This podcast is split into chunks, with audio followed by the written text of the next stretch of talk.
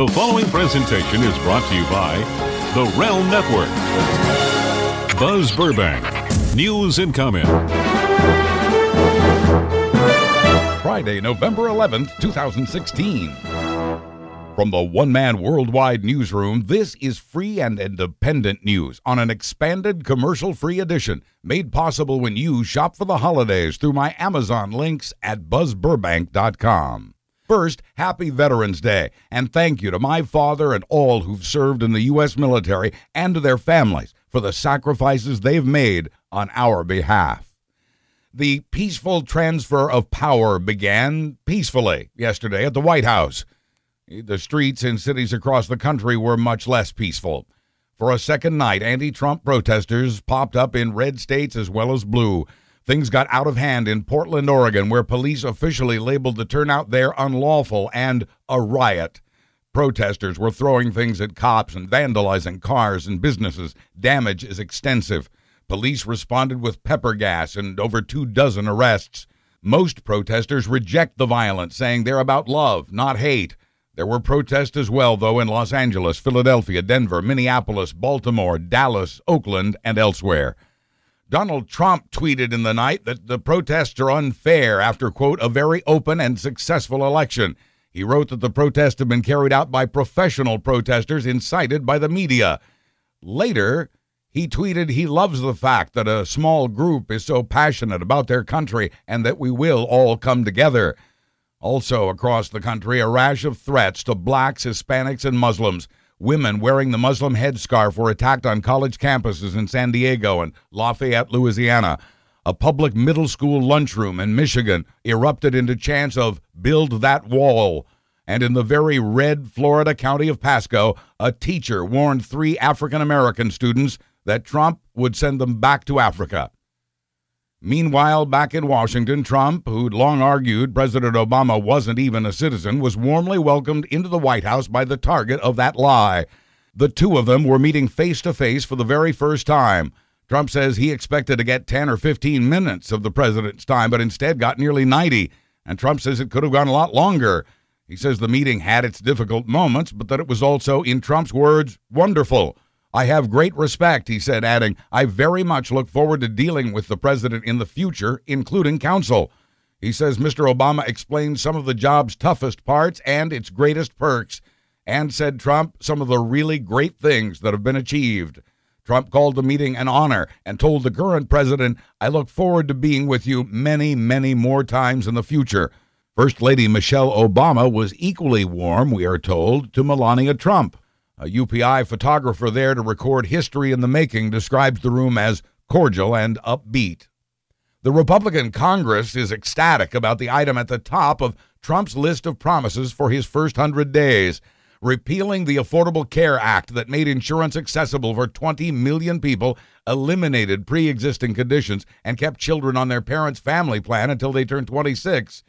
Trump plans to replace it with health savings accounts, allowing insurance companies to sell across state lines and to let the states run their own Medicare programs. Caring for children and the elderly would become tax deductible. In what he calls his signed contract with the American voter, Trump has promised to roll back many of President Obama's policies and executive orders, including those on immigration. Trump presented this pledge a month ago on the campaign trail. Now that he's elected, they deserve a second look. Much of what he's promised, he's pledged to deliver on his very first day in office. Republican leaders in Congress have already said they'll reject Trump's proposal for a constitutional amendment to impose term limits on all members of Congress. He also plans a hiring freeze on all federal jobs, excepting the military and jobs for the public health and safety, and to not replace those who quit, retire, become disabled, or die. He also wants to ban White House officials for life from lobbying on behalf of a foreign government. And he wants a complete ban on foreign lobbyists raising money for American elections. That one the Republican Congress may not like. This one it will. Trump says he'll allow new government regulations only if two existing ones are removed for every one added. And that's just on day one in the Oval Office, and just on the subject of government corruption. On that same day, Trump says he'll do several things to protect American workers. First, pulling the U.S. out of the NAFTA and TPP trade agreements. Republicans in Congress have already agreed to that. He says he'll open up jobs by taking the limits off oil production in this country, as well as the production of coal, and open the Keystone Oil Pipeline. Trump also says he'll cut off the billions of dollars the U.S. has promised to pay the United Nations for the battle against climate change and use the money instead to improve our aging water pipelines. The Republican Congress will like that too, while environmentalists and scientists go into convulsions. On that very first day as well, Trump promises to begin choosing a replacement for the late Supreme Court Justice Antonin Scalia. The soon to be president says he'll immediately cut off all federal funding to cities that have declared themselves sanctuary cities for undocumented immigrants. Trump says he will immediately begin removing more than 2 million illegal immigrants from the country if their home country refuses to take them back. Trump says he'll cancel all U.S. visas to that country.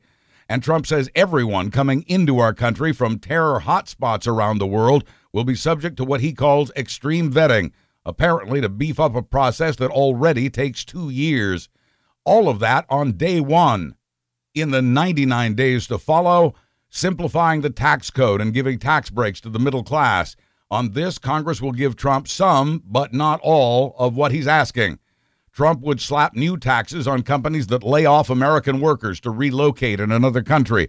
He wants to provide tax breaks to investors who put their money into fixing our country's crumbling infrastructure. The first hundred days would reportedly bring Trump proposals to end Common Core and spend federal education money to let parents send their kids even to private and religious schools or homeschooling. He wants to expand vocational technical education and make colleges and junior colleges more affordable. No word yet on how. Trump plans to push the FDA to approve the 4,000 drugs being tested, especially possibly life saving drugs. On national security, Trump wants more money for the military, removing the cap on Pentagon spending, better medical care for our veterans through the VA, and building that wall, ultimately to be paid for by Mexico, he says. What Trump isn't bringing to Washington is the change he promised his own supporters.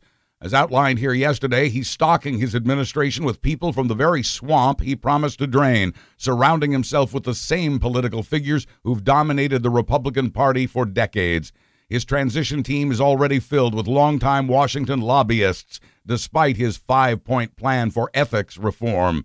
He's leaving the details of his policy to former personnel of the Reagan and Bush administrations, from Ed Meese to a former advisor to Dick Cheney.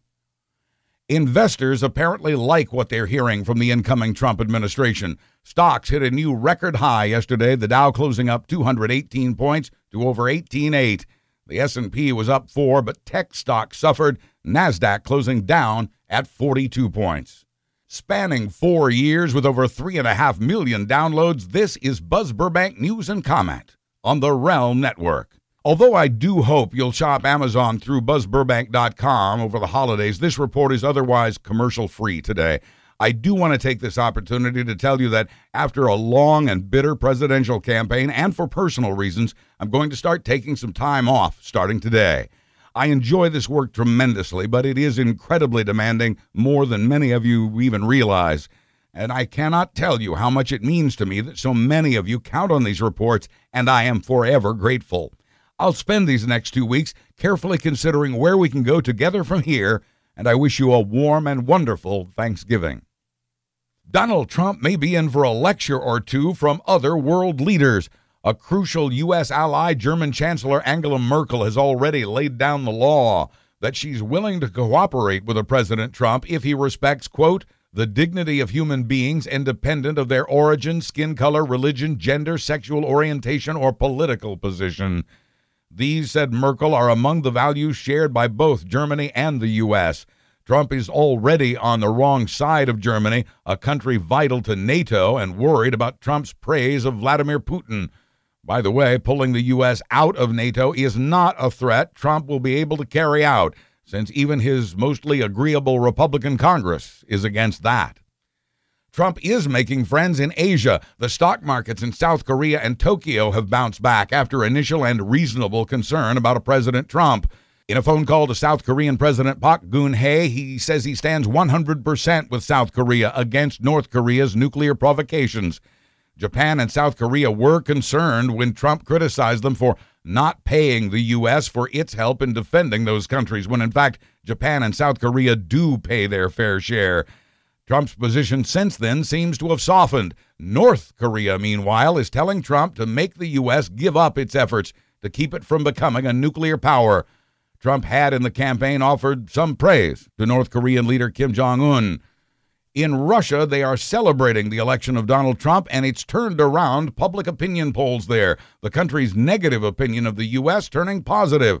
Quoting one man, this is a great day for American democracy. We have to respect American democracy. Quoting another, today I want to ride around Moscow with an American flag in the window. If I can find one. And the murderous madman running the Philippines is a big Trump supporter, and his view of the U.S. has turned from extremely negative to very positive. Speaking of Trump, Philippine President Rodrigo Duterte says, We're the same. We both like to swear. The Trump camp finds itself once again denying claims it was in touch with the Russians throughout the campaign. Russian Deputy Foreign Minister Sergei Ryabkov says Russian government workers had meetings with the Trump campaign. Ryabkov said to a government reporter, quote, there were contacts with the Trump campaign, but he says there was sporadic contact with the Clinton campaign as well. As for names, Ryabkov will only say, quote, Obviously, we know most of the people from his entourage. Those people have always been in the limelight and have occupied high ranking positions. The FBI had quietly investigated over the summer the possibility of ties between Trump and Moscow. U.S. government intelligence still believes it was Russia hacking emails that would dog Hillary Clinton, which Russia denies. Former Trump campaign manager Paul Manafort had ties to politicians in Ukraine when it was under Russian rule. It's not looking good for Mr. Trump in the fraud trial against his so called Trump University. Trump's lawyers had asked that things he'd said in the campaign be kept out of the courtroom. Federal Judge Gonzalo Curiel was the target of some of those comments, and he's ruled that Trump's campaign talk can be included in the trial. As the date draws closer, when Trump is called to the witness stand, the judge appears to be siding with those who say they were cheated by the for profit school, that its seminars were an expensive hoax with courses that were virtually useless. Judge Curiel has ruled that the plaintiffs can bring evidence of Trump's university F rating from the Better Business Bureau, another bit of evidence Trump's lawyers wanted kept from the jury. And over the objections of Trump's lawyers, the judge has ruled the plaintiffs may testify about their current financial conditions. Many of them left penniless after the school took their money and left them unqualified to get rich like Donald Trump or even pay their own bills. The judge also ruled that Trump's attorney may call former students who say their lives were improved by what they learned at Trump University. Thanks to the election of Donald Trump, there's been a rush on Obamacare. Knowing it won't be around much longer, 100,000 people signed up the day after the election, the most to ever sign up in a single day, and more are expected to follow. Under the Affordable Care Act, the more people who sign up, the lower the premiums. Also, thanks to the election of Donald Trump, there's been a rush on IUDs in this country. The birth control device is selling like crazy, especially since the website The Daily Beast advised readers to get one now before it's too late. The website warned women insurance will no longer cover that device once President Trump ends Obamacare and abortion rights.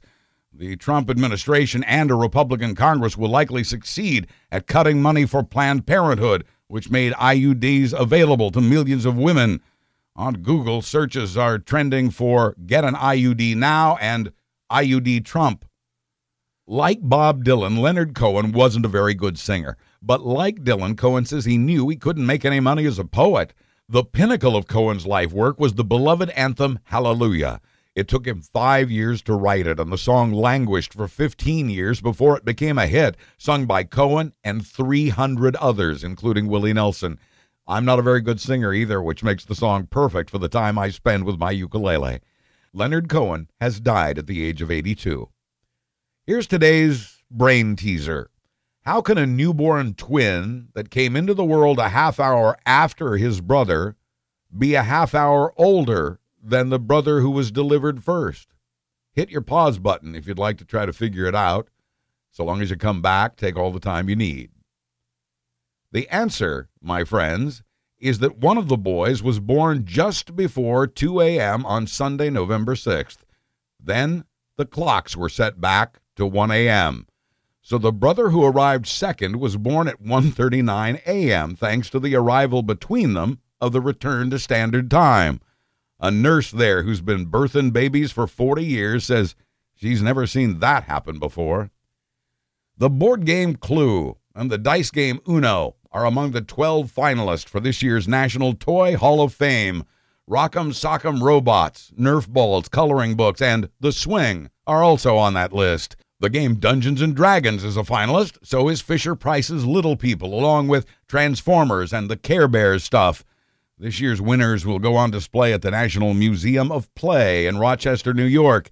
To get nominated, a toy has to have been around for multiple generations and it has to promote learning or creativity in play. Also popping up among the nominees this year for the Toy Hall of Fame, Bubble Wrap. And finally, there really is no honor among thieves. In Deal, New Jersey, two men took a cab to a house and asked the driver to wait. They went inside, picked up a TV and a few bottles of booze, and returned to the cabbie, who then delivered them back to Asbury Park. After they got out of the cab, taking the TV and liquor bottles with them, they walked away without tipping the driver. In fact, they didn't even pay him. The driver reported it to police, who confirmed a house in Deal, New Jersey had been burgled and that its TV and liquor were missing. I'm Buzz Burbank. Have a great Veterans Weekend and thank you for supporting the shows and sponsors at BuzzBurbank.com. I'll return in two weeks with another Buzz Burbank news and comment. Buzz, buzz.